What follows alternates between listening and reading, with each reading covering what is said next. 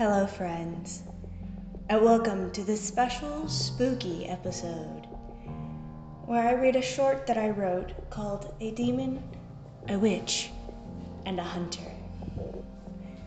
I hope you enjoy this bonus episode for Halloween because it is truly my favorite time of the year.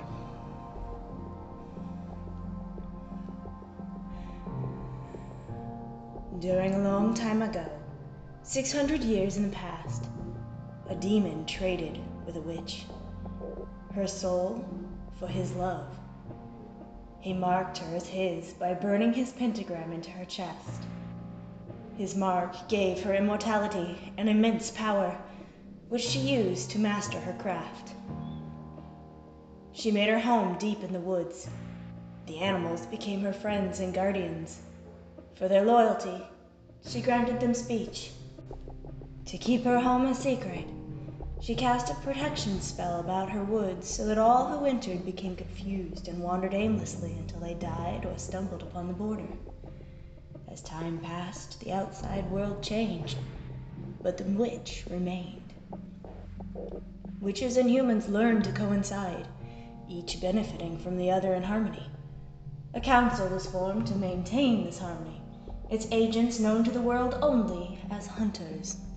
The council, while investigating new places to hold ceremonies, found the enchanted forest and charged their best hunter with the task of eliminating the witch who possessed such power to maintain the ancient spell over it. The hunter made his way through the forest, taking extra care to cleanse himself often with magic deflecting water and herbs.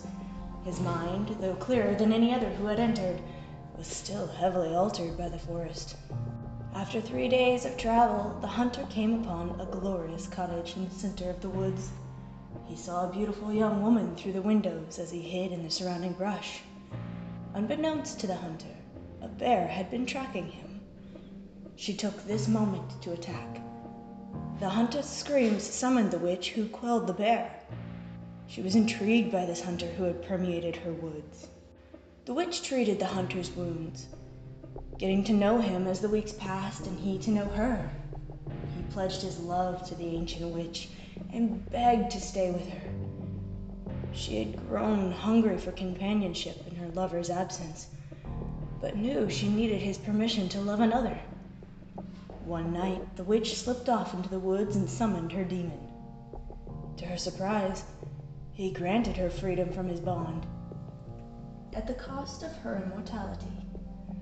She agreed and returned to her cottage, excited to share her new mortal life with the hunter. As the morning sun rose upon the woods, the fierceness of its light glinted off the jeweled shaft of the hunter's dagger as it protruded from the witch's chest. His task was complete. The witch was dead, and her spells over the woods had been lifted with her passing. The animals of the woods, who had lived their lives as sentient beings, were now stripped of their intelligence. His passage was clear. As the hunter traveled through the woods once more, a dark presence began to follow him. When he neared the tree line, the witch's demon appeared before him. Filled with rage at the hunter's betrayal, the demon struck him dead and cursed the forest. To this day, passerby can hear the demon's wails, and the woods stand untouched. I hope you liked this little story. Have a wonderful week, everyone. Enjoy your spooky season. Remember to check all your candy. And just have fun. Bye bye.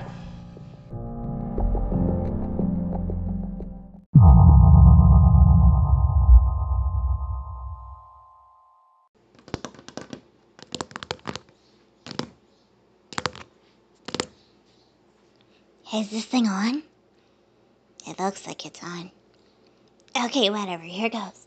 Hi, my name is Slag, and I'm here to tell you about this cool new book called Lure of a Traitor that my mom's putting out in November.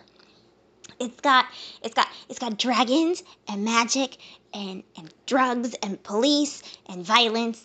And it's just, it's action packed and it's super awesome. So check out the description below. I'm sure you'll love it. Oh, shoot, here she comes. I gotta go. Anyway, check it out. I promise it's great. Slag!